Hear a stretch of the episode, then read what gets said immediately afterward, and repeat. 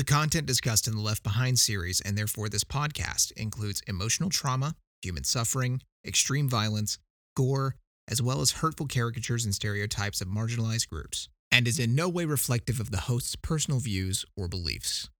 But we beeped out the cuss words in case you want to listen in front of your mom.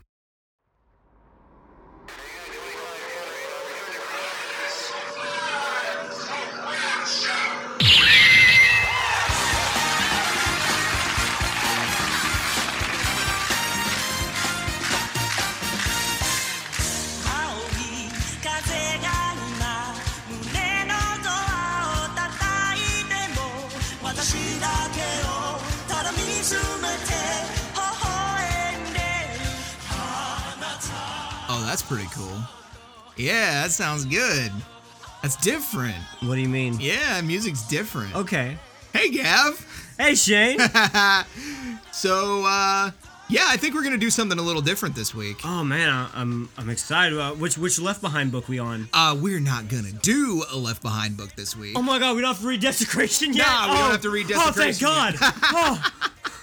All right, so we're gonna take an episode off of the standard Left Behind series, Left Behind movies, Left Behind video games. We are not talking about any of that this week. Instead, this is gonna be kind of a pilot of a little side series that we've been talking about doing for a while. Yeah, about about as long as we've been doing uh, uh talking about this podcast, this has been on the back burner. Yeah, I think it. maybe like a couple of weeks into prepping for our first episode, we were like, so there's this other thing we could do. Yeah.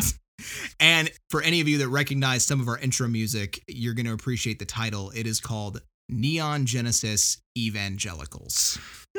so, the whole point of this type of episode is rather than reading part of a Left Behind book, talking you through it, taking you through the plot, this is going to be a series that is a little bit more researched and focused on a specific figure from evangelical pop culture. We can do prophets, we can do pastors, we can do political figures. But I think where it's a fun place to start is with entertainers and media people, specifically musicians. And that's actually what we're going to talk about today. So I have spent a good amount of time leading up to today prepping this episode. I actually wrote us a script. So we actually, I'm reading a script. I did a lot of deep dive into this person's career, and uh, we're going to tell you about him. I am excited because for the most part, I'm going in blind, other than a few music videos you had me watch. Yeah, I did give you a little bit of homework going into this, so uh, we're gonna see how this goes. So it'll be kind of a back and forth with me and Gavin, learning about this person as you guys learn along with us, um, and kind of their impact on not just evangelical culture, but the world at large, specifically within the United States of America. Mhm. So I want to start off with a question, Gavin. Okay. What do you think when you hear the words contemporary Christian music? All right, so I think of the the local um, radio station that plays um, a lot of it. You know, kind of like your praise and worship stuff. You know, the pop songs you'd sing before youth group um, uh, every week, or just what you'd hear on Christian radio. You're kind of like, you know, God is fighting for us, pushing back the do- that sort of stuff. Mm-hmm. Okay, so you Yeah. have any bands that come to mind? Oh God, what are their names? I'm blanking right now. Um, That's uh, okay. Toby Mac. Oh, Toby Mac, yeah. yeah, yeah. Pro- I can I can pull Toby Mac out of there. Toby Mac. So all Skillet. of DC Talk. Yep, Skillet. Um, I went to I went to Christian concerts. Why why to, why did that buffering take so long? Casting Crowns, Yeah, Casting Audio Crowns. Adrenaline, Jeremy Camp, Mercy Me, all of these different contemporary Christian artists. And you mentioned radio stations, so like K Love uh, out of California. J103 around here. Yep, um, down in Atlanta, we had 1047 The Fish. So it's this whole niche genre. Yeah. So I got a little bit of background here, kind of for the uninitiated, the fortunately uninitiated. Born out of the Jesus movement during the 1960s, which, like many topics and buzzwords you're going to hear today, more than deserves its own episode. We got to talk about the Jesus movement. Okay. CCM is a big tent genre and a multi million dollar industry. So it crosses traditional gospel music and faith focused lyrics with other popular music genres. By its very nature, CCM is kind of difficult to define Mhm. because, like a lot of evangelical alt culture, it's guided by the principle gleaned from the Gospel of John, chapter 17, to be in the world but not of it. Ah, gotcha. Okay. Now, that's not actually a verse from the Bible, but it's sort of a theme that people. it's an like, abbreviated yeah. version of a couple of verses put together. Gotcha, The okay. idea that you are supposed to be living in the world, but not part of the popular culture. Yeah. Okay. And we've talked about that a little bit. Yeah. Yeah. Popular artists kind of come and go with the sounds that are resonating at any given time in secular music, Mhm. which is just what they call mainstream. Yeah, they kind of want to like emulate what's going on in the secular world so that like, hey, you don't have to listen to that because we got some of something that's more God focused. Because I remember like on a Christian like music video station that would get on uh, the local TV stations. They had like Christian death metal that would play Oh, after yeah. a certain hour, Mm-hmm. where they're just like they're they're being very emo about how much they love Jesus. Yeah, so typically there is a niche available for any given subgenre. So you mentioned death metal. Um, I think there's a band called Demon Hunter or something like that that's very like death metal sounding Christian music. Mhm. Like I said, available for any kind of subgenre, but usually it's about two to three years behind the mainstream curve. Mhm. Like it takes them a little bit of time to catch up. Yeah, But generally, as the most popular acts kind of cycle out of the forefront, they find themselves comfortably easing into a softer sort of praise and worship genre. You know what I mean? yeah, yeah. yeah. Your your typical like you know the stuff you'd play before youth group and stuff like that. right. So, where at first they were kind of in the pop mainstream of CCM, usually their more edgy tracks get supplanted by songs that your mom would learn the lyrics to by watching the overhead screen on Sunday morning. Mhm. You know what I yeah, mean? Yeah, yeah, Now, I would say that today's topic of this inaugural episode of NGE fits very much into that boilerplate description, but I'd kind of be doing a disservice to not only the man, but his singular style and the impact that he had on modern evangelical Christians of all ages, for better or worse. Yeah, because like watching a few of those videos, I'm like, moms are gonna love this guy. Yeah, totally. I want to introduce you and our audience to the artist known as Carmen. Now, to quote from one of today's sources, an article from religionnews.com, quote, in terms of his musical style, the niche Carmen occupied on Christian radio was small. It consisted of himself. End quote. Now, I'm going to respectfully disagree with the author of that piece, if only to say that 23 studio albums across a 40 year long career, multiple number one records, number one singles, a backlog of high production music videos that honestly defy description, four Grammy nominations, an alleged world record for the largest single Christian music concert in history, and a starring role in his own theatrically released film indicates that while his niche was indeed singular, the amount of cultural real estate Carmen occupied was anything but small. I didn't realize this guy was that prolific. Oh, yeah. like, gr- like I didn't know one he was doing music for 40 years, Mhm. 23 albums, and like a few Grammy nominations. I have heard him compared to certain popular mainstream artists, including Elvis, and you're going to see why later. Um, I think Elvis had 24 studio albums. my God. Carmen had 23. So it's a lot. Like this guy was a worker. Like he was in the studio a lot. He was touring a lot. Now, explaining his body of work can feel a little bit like a fever dream. Yeah. Or to quote from one fan on Twitter, quote, tried to explain Carmen to someone who didn't grow up in the church and it felt like I was a member of QAnon for the entirety of the conversation.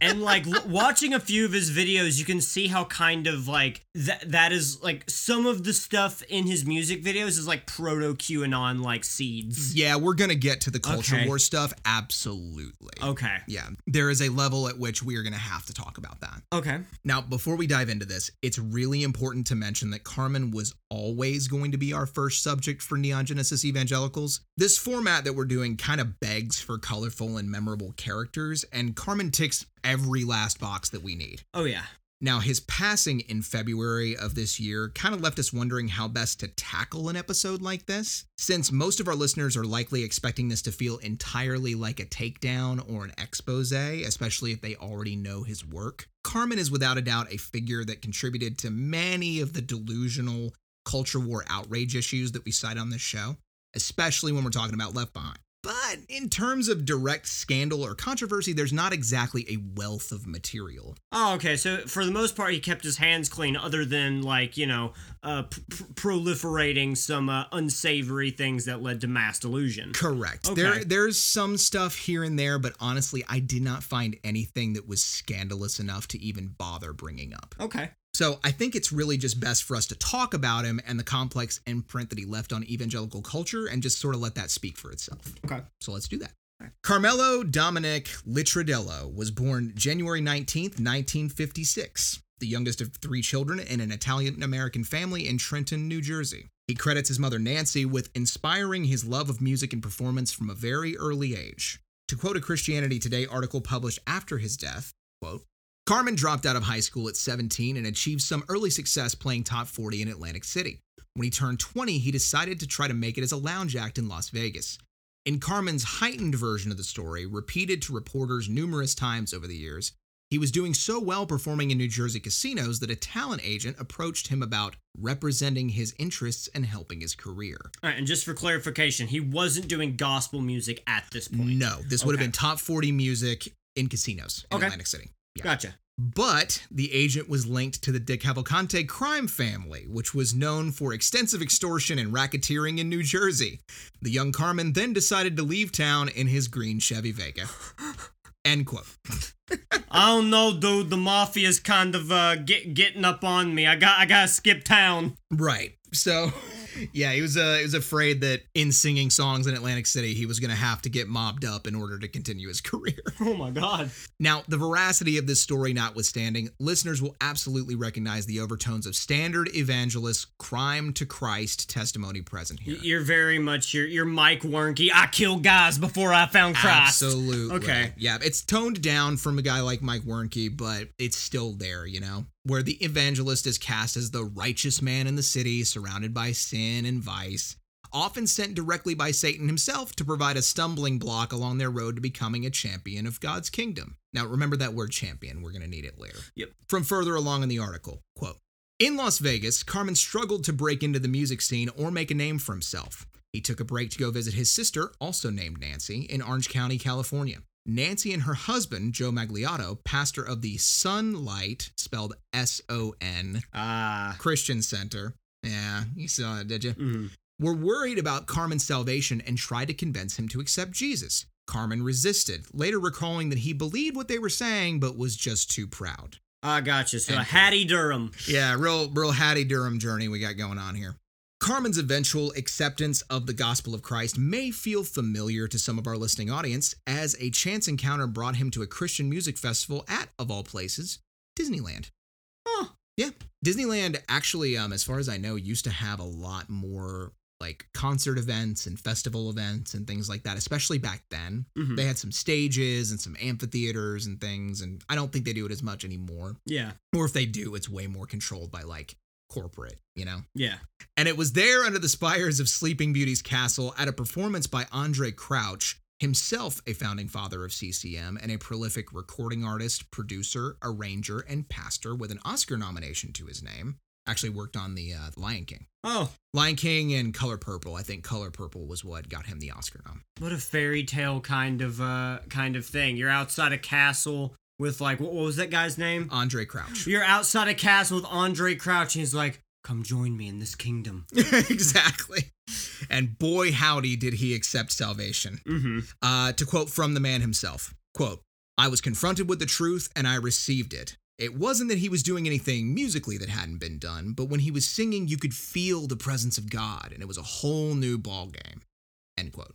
Okay. So like he he really knew how to rile up a crowd, so to speak. Oh yeah, he was he was learning early on. Right, because I saw a few, a few going. times in those music videos, like when he would talk to the crowd, the crowd would go nuts. Yeah, and I get the feeling from my research that Carmen himself loves a crowd. Oh Like, yeah, he yeah. is a he is a showman Mhm. if he's anything so as we go through his kind of career and his style and everything that he brought along with him you're going to see that that love for a cheering crowd never leaves him Okay. now of course he's doing it all for the kingdom but you can kind of look at him and be like he is eating this shit up Okay.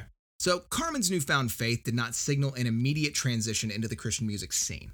Rather, his time as a performer was put on hold for around half a decade and was replaced by a series of unremarkable jobs until doors opened for him, divinely or otherwise, around 1981 by way of legendary gospel music magnate Bill Gaither.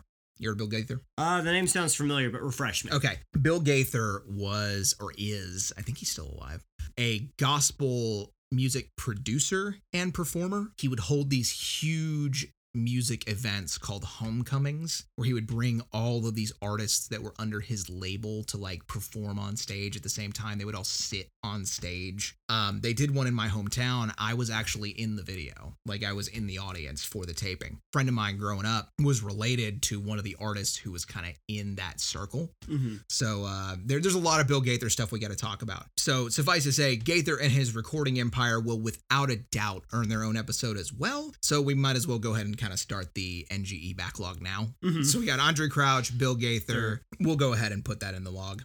Now, Carmen toured as an opener for the Bill Gaither trio that I mentioned before. Uh, finding himself in and out of the studio and kind of navigating the minefield of rights and label management that, regardless of its professed Christian principles, can be just about as exploitative as its mainstream counterpart. Yeah, that was something my dad always harped on, like really uh, when I was a teenager, like how corrupt and just still money centric that the uh, that Christian uh, contemporary music industry Oh, is. dude, it's like, huge business. Yeah. Like people are making tons of money. Like they may not be making like top record executive money in the mainstream, Mhm. but they are cleaning up on the Christian side. Oh, Because yeah. when you think about it, when you go to like a Lifeway Christian store or like a family Christian store or something like that, all of the albums that are available there, and I mean, we're kind of dating ourselves talking about this, Yeah. but like when we used to do this, back when CDs were relevant, everything there was from a Christian label. That was all that people would buy. And there is such that thing that you talked about earlier where you have to step out of the mainstream culture and buy their stuff Mhm. that they're the only game in town. Yeah, So of course they're going to be able to make a lot of money there. because they almost have a suit like an almost monopoly on like that. Because Yep. you know your uh, your normal artists aren't going to make this content, so they can rush in and uh, fill that void. Yep, and there's always been kind of the side eye at certain artists that have not made it in the mainstream and then they slightly changed their sound and went a little more Jesus-y and all of a sudden they're either gospel music or inspirational music or contemporary Christian, you know, whatever you want to call it. Like that topic of that South Park episode. Yeah, Yeah, like that was like Trey Parker and Matt Stone were right on it about Cha- the South Park episode. change all the words from baby to Jesus. You got a contemporary Christian album. Absolutely. so, Carmen's first single, Sundays on the Way, released in 1983 under Priority Records before its almost immediate closure. Oh, Now, it pairs nicely with its 1984 follow up, Lazarus Come Forth, under Myrrh Records. Ah, Now, myrrh named for the third and most morbid gift of the Magi to the Christ child. Now, both of these serve to introduce us to early Carmen, and it's a sound that is as evocative of Moody Blue era Elvis as it is derivative. yeah. Uh, Lazarus come forth. Like I had even listened to that like a while ago before this episode. I posted on the page like like a, a few months back. Did you really? Yeah. I don't remember that. Yeah, I posted like no one responded to it because like Gavin, what are you doing posting this? But I'm like, guys, this is actually a bop right now. it's not bad. So, you know what? Let's take a minute and let's listen to a little bit of Lazarus Come Forth. okay. But Jesus had a plan, not known to any man, that would soon take away their pain. They was waiting for Jesus to come and say, Lazarus, oh Lazarus, hey Lazarus, Now that you've mentioned that he uh he used to play in casinos, the sound of that, like I could imagine like, you know, playing blackjack with that just playing softly in the background. Yeah, it really does sound like Vegas era Elvis is what he's trying to go for. Like Yeah. he's doing a little bit of the whole like, you know, like the the the white suit Elvis era, you know. Now, in both of these tracks, Carmen kind of weaves and twangs his way through a highly embellished biblical account. In Sundays, the denizens of hell wring their hands, unable to enjoy the victory in the days immediately following Jesus' death on the cross Mhm. because of the impending resurrection. You know, you got the demons being like, well, we beat him, we killed him, but I can't sleep at night because we only get this little bit of time. It's weird. Huh. Um, and you're going to see more of that the further we go. yeah, yeah, yeah. Now, Lazarus, likewise, sounds as much like a cheeky Sunday school lesson as it does a pop track. But both these songs would be indicative of Carmen's one of a kind gospel music stylings, placing him somewhere between a charismatic revival preacher and the kind of Vegas entertainer he aspired to be as a young man. So the fact that you're hearing this and going, yeah, this sounds like casino music, it's not far off, Okay. at least for his early career. The latter half of the 1980s saw Carmen release both his first number one single and number one album, with 1985's The Champion and 1989's Revival in the Land, respectively. Now, the former could be described as Carmen's Bohemian Rhapsody, but considering that most of his biggest hits top six minutes in length, an argument could be made that all of Carmen's songs are Carmen's Bohemian Rhapsody. Yeah. Oh my god, they are long songs. They switch between like talking and singing. yeah. Because I said revival preacher, but it is that, but there is a performer, like musical theater, Broadway quality to what he does. He's telling a story, and I'm going to talk about that a little later. Right. And like even some of his music videos, I'm like, this almost is kind of like Michael Jackson esque too. He does owe a debt to Michael Jackson, absolutely. And there's a specific video I'm going to point out later Okay. that I think owes a lot to Thriller specifically. And there's another one that I'm gonna, you know what? I'll point it out when we get there. Okay. The Champion, being the song that would later lend its title to Carmen's foray into feature film, paints a literal cosmic boxing match between Jesus and Lucifer, attended by the likes of biblical patriarchs like Enoch and Job, as well as Adolf Hitler, Pharaoh, I think the audience is meant to assume the Pharaoh from the book of Exodus, and Al Capone. One of these things is not like the other. I think Al Capone is only present because his name is an easy rhyme for the word throne two lines down. ah. okay. I see it. Yep. And you know what? So he he's got to put a gangster in there because he's kind of got like the the. Eh, Carmen is the guy that you would give the Tommy gun to go shoot the gangster. Right, totally. oh, we're going to talk about Carmen shooting the agents of Satan later. Okay. Oh, we're going to get there. Revival in the Land is also the advent of Carmen's, to put it charitably, unique style of music videos. And we are going to need to post some of these videos on the page Oh, once yeah. we launch this episode because I don't think that the audience's understanding of Carmen is going to be complete without viewing these videos. At least a couple of them. There was this uh one of the memes that we shared um a, a little bit back was like you know talk like had like a list of all the stuff that would uh uh cause like of evangelical church trauma and Carmen music videos was listed on the Was it? yeah Oh, I forgot about that one. yeah can confirm it does cause a certain amount of like trauma for a child, and we'll talk about why that is. Carmen's fame amongst evangelicals coming about in the late 80s placed him in prime territory to take advantage of the medium. With its release on VHS in 1990, Revival in the Land is classified as a long form music video, which actually is just a series of eight separate songs. Some of them are filmed live performances, and some of them are fully produced music videos. Produced to varying degrees of success, hmm as the title track from that album cuts from Carmen on the stage as our Greek chorus to a live action dialogue between Satan and a nameless toady demon, both looking on all counts like something the Power Rangers are about to teleport in and spin kick. that did that video did have like a very Power Rangers esque feel And watching it again, there's Power Rangers and then there's also Legend, mm-hmm like that movie with Tim Curry and uh, Tom Cruise. right Where like Tim Curry is the weird, sexy devil. I described it as nice Screwtape Letters fan fiction bro Yeah, um, the theme of sexy devils showing up in Carmen's videos is not going away. Yeah, because like in another one of the videos we had like you know that dev that devil had like it, it was more than a six pack I think I, I, mean yeah, he had at least an eight pack. yeah So it was this type of music video that was actually my first exposure to Carmen through his 1998 offering Mission 316, The Video, a James Bond inspired concept album likening Christian missionary work and evangelism to international espionage. Where in the world is Carmen Yeah, just God, that was good.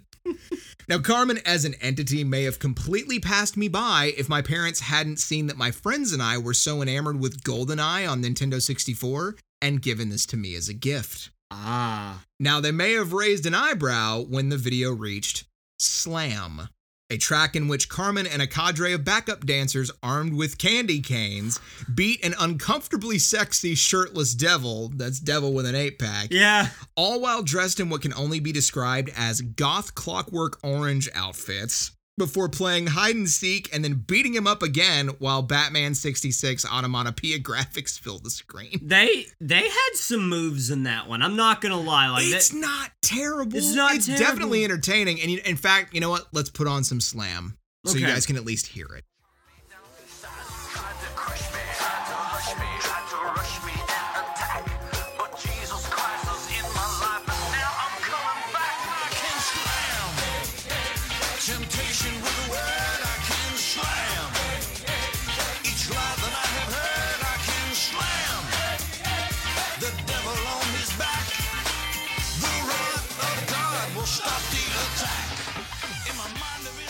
Yep, it's an eight pack. my That God. devil has an eight pack, guys. It, we were picking up some Backstreet Boys vibes in there. Like the set, like an art student s- touched that set. oh, yeah, it's not awful. Like you can see the production value is there and the money is there. We're going to talk about the money later. Mhm. But you can tell that there is value in the production. And like the track isn't bad. Like it really is fine. It just sounds like someone who started their career in the 70s trying to ape Michael Jackson's bad. Mhm, Yeah. It really does kind of sound like bad. Slam. Let's slam. Yeah, it's very similar. But you mentioned Backstreet Boys. Like, I think that there were some touches in there, especially with the choreography that were Backstreet Boys esque. And it was 1998. Yeah. Um, you had the reflective panels in the back, which kind of felt somewhere between Backstreet Boys and like Jamiroquai, hmm you know? Carmen would spend the majority of the 90s cultivating a relationship with Paul and Jan Crouch. Who are these people? No relation to Andraé. Okay. Founders of the Trinity Broadcasting Network. Ah, okay. You would know them if you saw them, I think. So you familiar with the Trinity Broadcasting Network? It rings a bell. Okay, so TBN is going to need its own episode. You can't start pulling these evangelical strings without them all starting to connect. We knew this from the first episode when we talked about Tim and Jerry. Yeah. Suffice to say, Trinity Broadcasting Network, if you grew up as a church kid or even a kid who was, you know, hanging out after school and kind of scanning through the channels, especially in the South, it was where you would see your Christian animated Bible stories. You would see shows like the 700 Club. You would see shows with prophecy. You would see just regular old sermons just being replayed. It was a evangelical specifically Pentecostal focused. Now, they went through a bunch of different denominations, but specifically Pentecostal focused. Gotcha. It's the Crouches' financial backing that would eventually make it possible for Carmen's feature film, The Champion, to make it to theaters. Now, if you're curious as to exactly what kind of film we eventually got, let me allow a Christian reviewer from 2001 to unintentionally damn the film with some faint praise. Okay. You're going to love this. Quote Carmen, the Champion, is a well produced Christian film that I think will surprise a lot of viewers. Although not completely original or new to the screen, the film has its moments and is definitely a worthy Christian production. As compared to Left Behind, the movie's music was better, featuring songs by Skillet, Luna Halo, Living Sacrifice, Delirious, KJ52, and PAX 217. That is actually how those are pronounced. I remember those bands. Oh man. as well as Carmen himself. Also, the acting was better to a degree. And the production value was just as good as the theatrical release of Left Behind. Wow. so we're gonna have to watch this movie, huh, Shane? Oh, maybe eventually. It's ju- it it truly is damning with faint praise, and the guy doesn't even know it. Like he's like, it's just as good as Left Behind. And he says, or maybe even a little better. Carmen did a surprisingly good job acting in the film as well.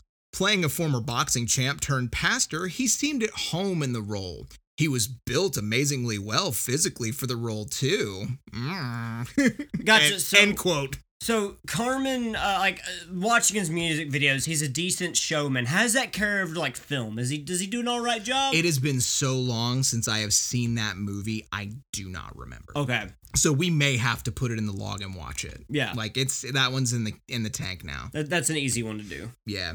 So this, this is Carmen, described by the Gospel Music Hall of Fame as a combination of drama, rock, comedy, funk, satire, acting, singing, and preaching all woven together. As his career would progress, go ahead and add hip hop and boy band pop to that list. This is the persona that he carried with him through those 23 studio albums, shifting genres and styles with the frequency of a David Bowie, though minus the look. Carmen rarely, if ever, strayed from his trademark clean shaven jaw and pompadour hairstyle.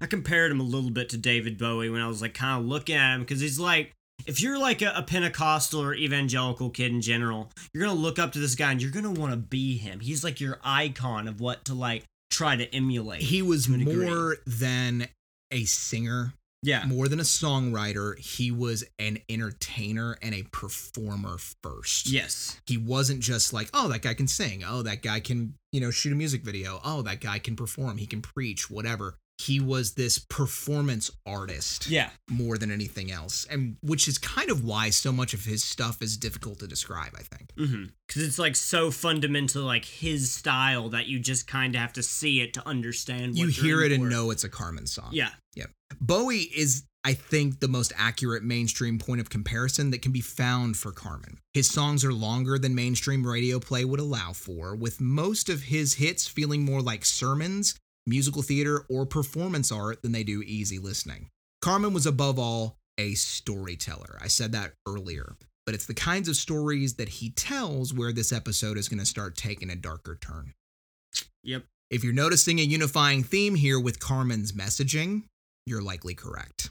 Again, from the religion news piece quote, Carmen's consistent presence as a top seller in CCM charts demonstrated that his militaristic and triumphant depiction of American Christians as a sleeping giant called the church to rise with power and was welcome in evangelical circles. Indeed, evangelicals formed by heaven and hell dualisms of the likes of Billy Sunday, needs an episode, Billy Graham, needs an episode, love the spiritual warfare elements of Carmen's music arguably as much as their Pentecostal counterparts. Through the art of Pentecostal storytelling, Carmen cast the church, evangelical and Pentecostal teens especially, as warriors battling against darkness and messengers proclaiming light, truth, and divine retribution.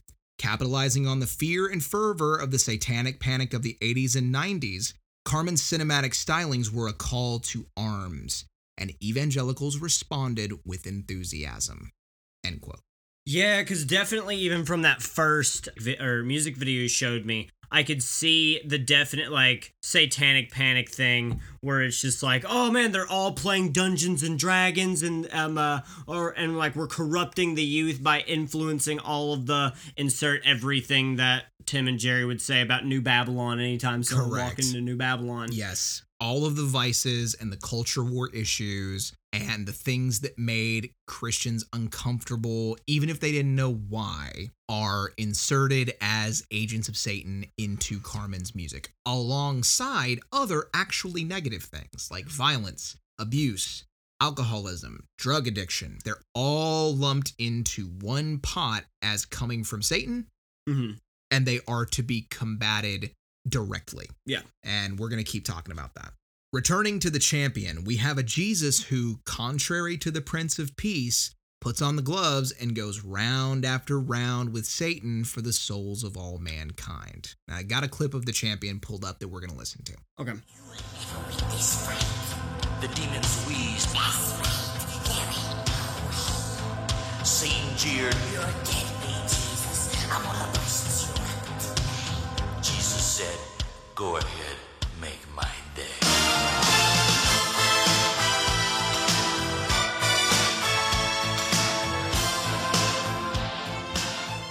We didn't even mention the fact that the champion is just Rocky. Yeah. Like it's just Rocky music. it is. but like it a is sermon, Rocky music. like a sermon in rhyme over Rocky music, and then he does some actual singing at the end. Hey punk, make my day. Yeah, exactly. Now, I'm not about to drag Carmen for a creative interpretation of the resurrection narrative. That's not what's being examined here. But a Jesus who literally quotes Dirty Harry strikes a very specific chord with Carmen's audience. And that chord has more than a few notes of dog whistle in it, if you know what I mean. Yeah. Something to consider when you're analyzing his message is that much of Carmen's audience consisted of children and younger adults. Carmen did make forays into kids focused entertainment. He had a few videos that were specifically for kids. They were a little more wacky and fun and lighthearted. I do think some of them still sprinkled in some of the scary devil Yeah. if I remember correctly. But his larger body of work was enjoyed by churchgoers of all ages, and it served as an exciting and a slick look at spiritual warfare doctrine that was easily digestible with a strong call to action. Are you familiar with uh, spiritual warfare doctrine? Yes. Do you mind explaining? Yeah, yeah. A spiritual warfare doctrine is that how anything that is of the world needs to be combated um, either by prayer or in um, uh, very extreme cases, violence against the sources of this sin and vice. Yeah, and I think that it's true that at least when we were growing up, the violence part was either completely absent hmm in favor of abstinence. Yeah. You abstain from those things that would have an evil spirit. It's that kind of animism that we've talked about in Left Behind of that everything is possessing of a spirit and there are spirits around you all the time. Hmm And so there's a spirit of alcoholism present in a liquor store. There's a spirit of depression in the music that you're listening to if you're listening to emo music. And it's not a philosophical idea, it is a literal truth that there are demons attached to these things and they must be combated by strapping on the full armor of God through prayer and reading your Bible and doing good things in some cases, telling the truth, being righteous. You know, listing the pieces of the armor of God here. Right. It's funny that we've never really gotten into that. I think if we do a Bible Man episode, like Yeah, that Willie will be definitely that there. might be a good time for us to go into that part of the Bible. So, with each of his memorable hits, Carmen's through line of Christians confronting Satan would kind of iterate, such as in 1992's Satan Bite the Dust, in which Carmen dons a silver star, a Stetson, and a six shooter, which he levels at Satan while intoning, I'm authorized and deputized to blow you clean away. Let's watch the clip. Okay. Cause I represent a whole new breed of Christian of today. And I'm authorized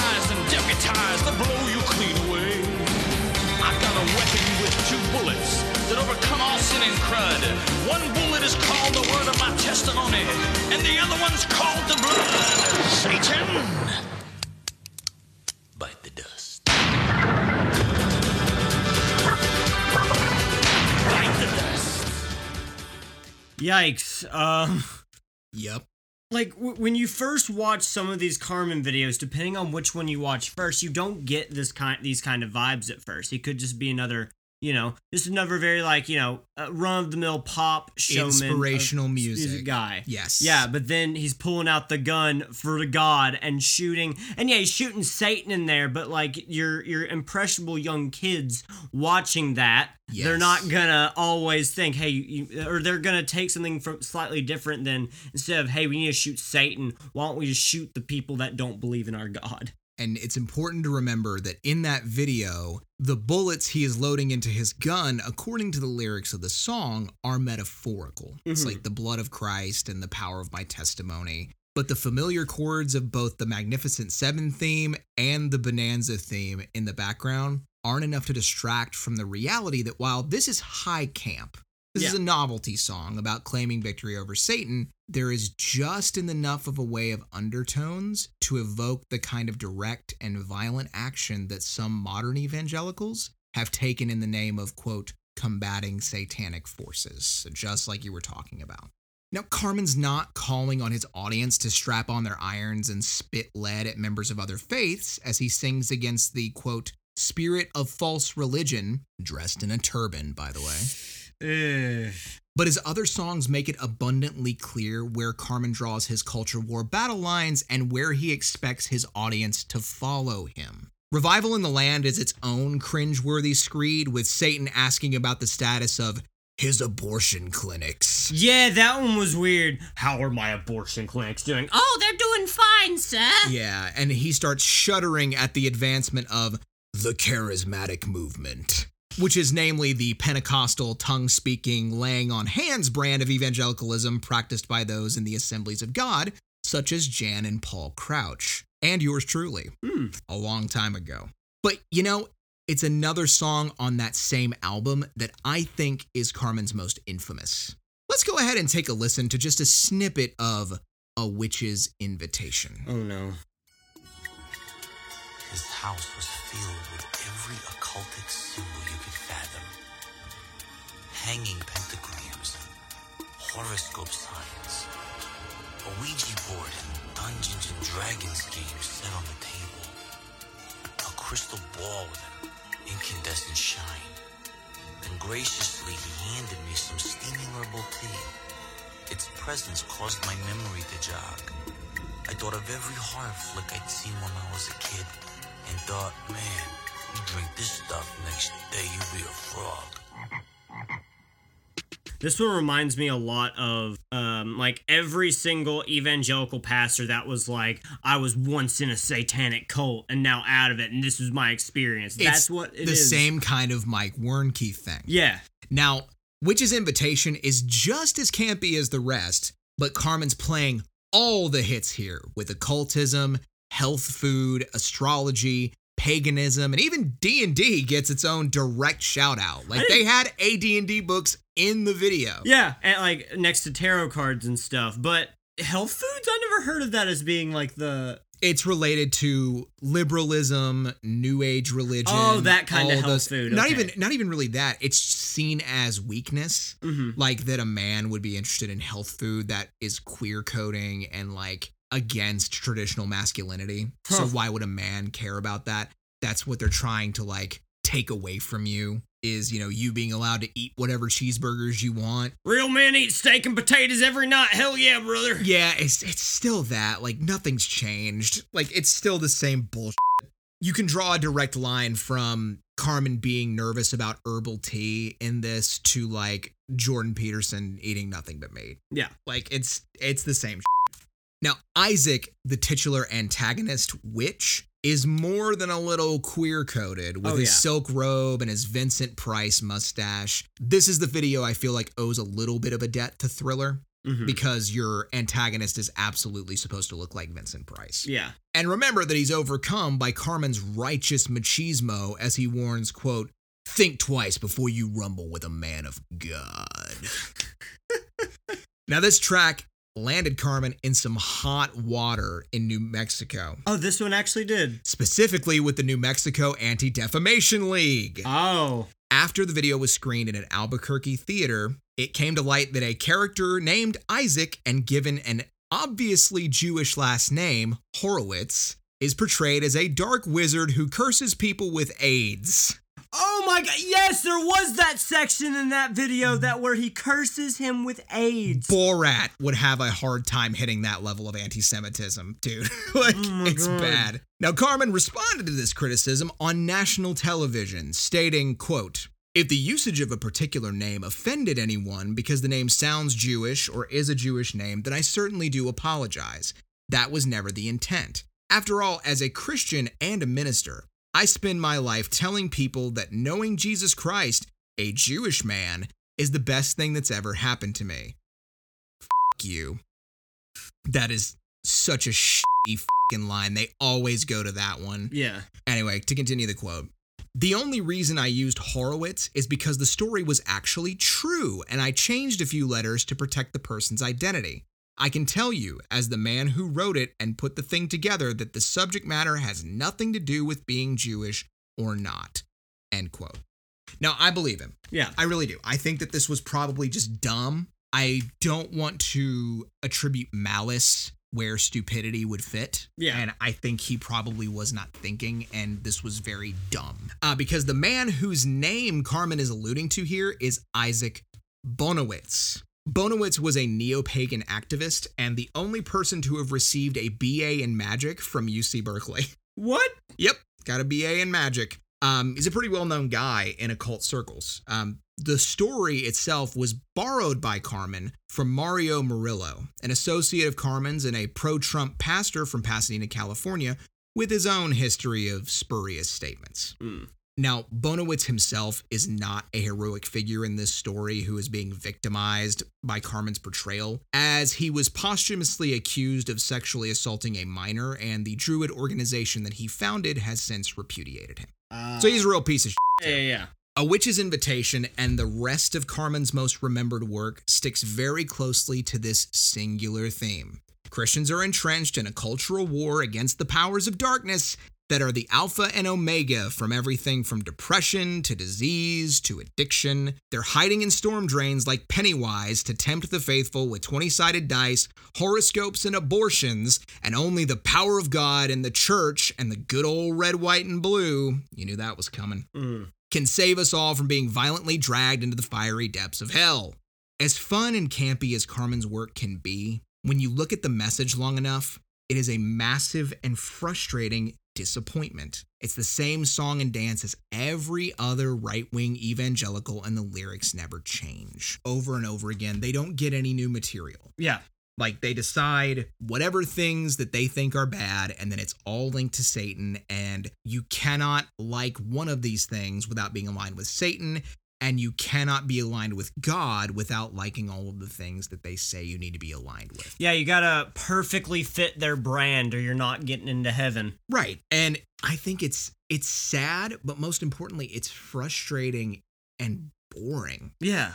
because I wish that Carmen had some more kind of wacko shit for me to get into, but he doesn't. Rather than having an interesting take, he's just regurgitating the same talking points that I heard growing up. He's just doing it in a much more flashy and showy manner. He he is yeah, he's adding an, a, a spirit of spectacle to points that have been just repeated for decades and uh, using that to kind of get them back into the zeitgeist again. Because again, he's this cultural icon that these young people want to be because uh, admittedly, this guy does have a good amount of cool factor in his performance. Dude, he's a good looking man. Yeah, he's like we haven't talked about the fact that he is a handsome man. Oh yeah, Carmen.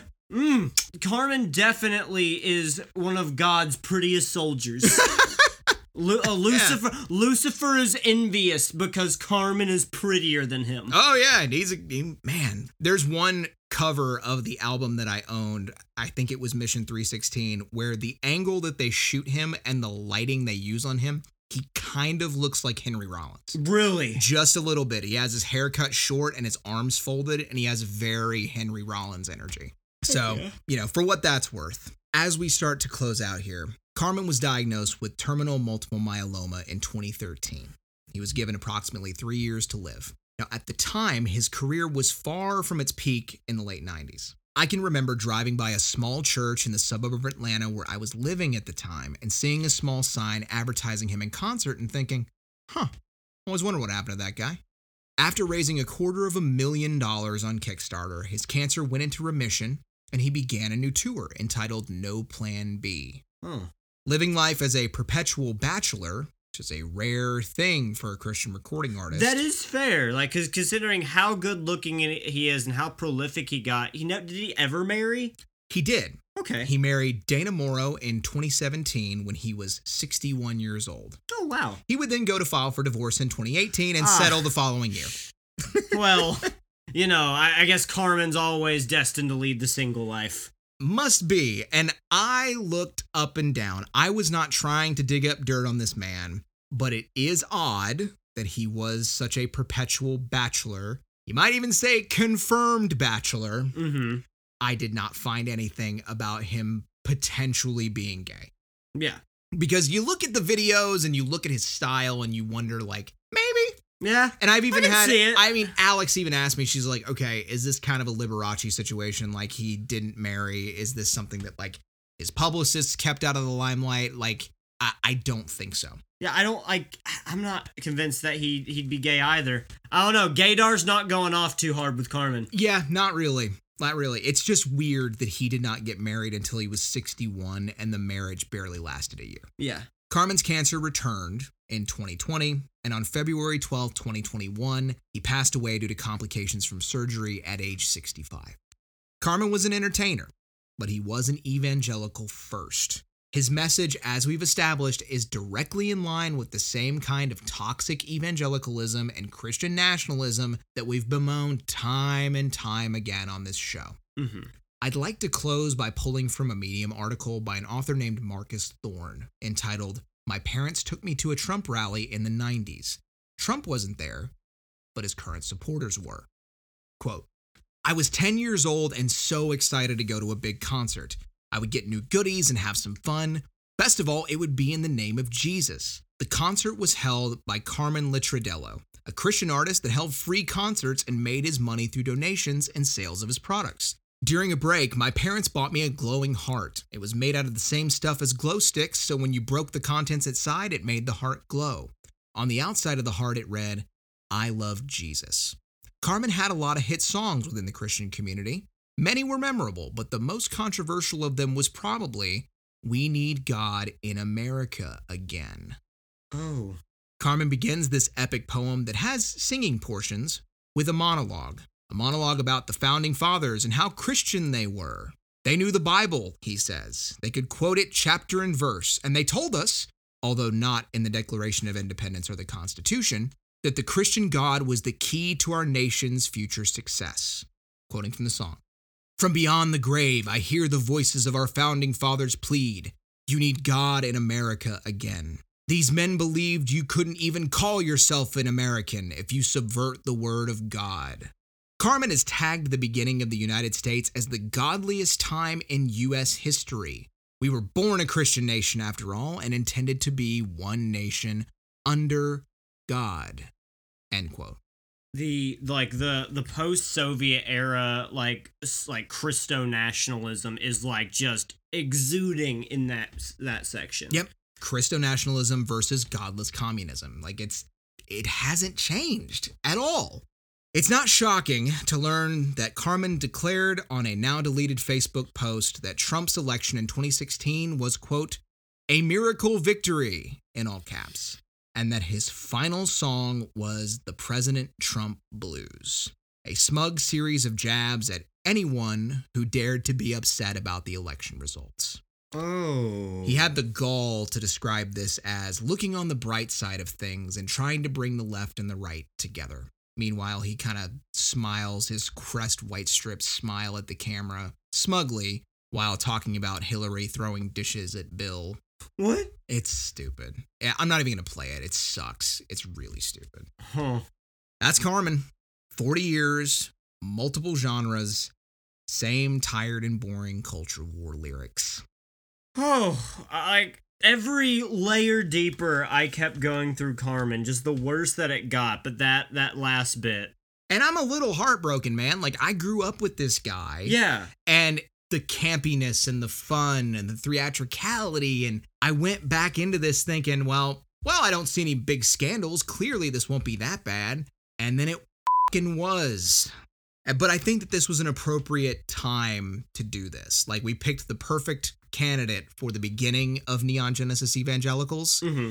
So, what are your final thoughts on Carmen, buddy? Well, like I said, like I've been saying this entire episode, he's I gotta give it to him. He's a talented guy, but he used his talents for very unsavory purposes. In another universe, Carmen could have been just, you know, another great pop star that we remember fondly, but he took a, a weird route to get his fame. Yeah, could have been like a Rod Stewart. you Yeah. know, could have been maybe not a Bowie, not that out there, but you know, somebody a little more down the middle. Like, you know, Yeah. he could have been something that your parents listen to when they're at like a nice restaurant. Yeah. But instead, he became a preacher.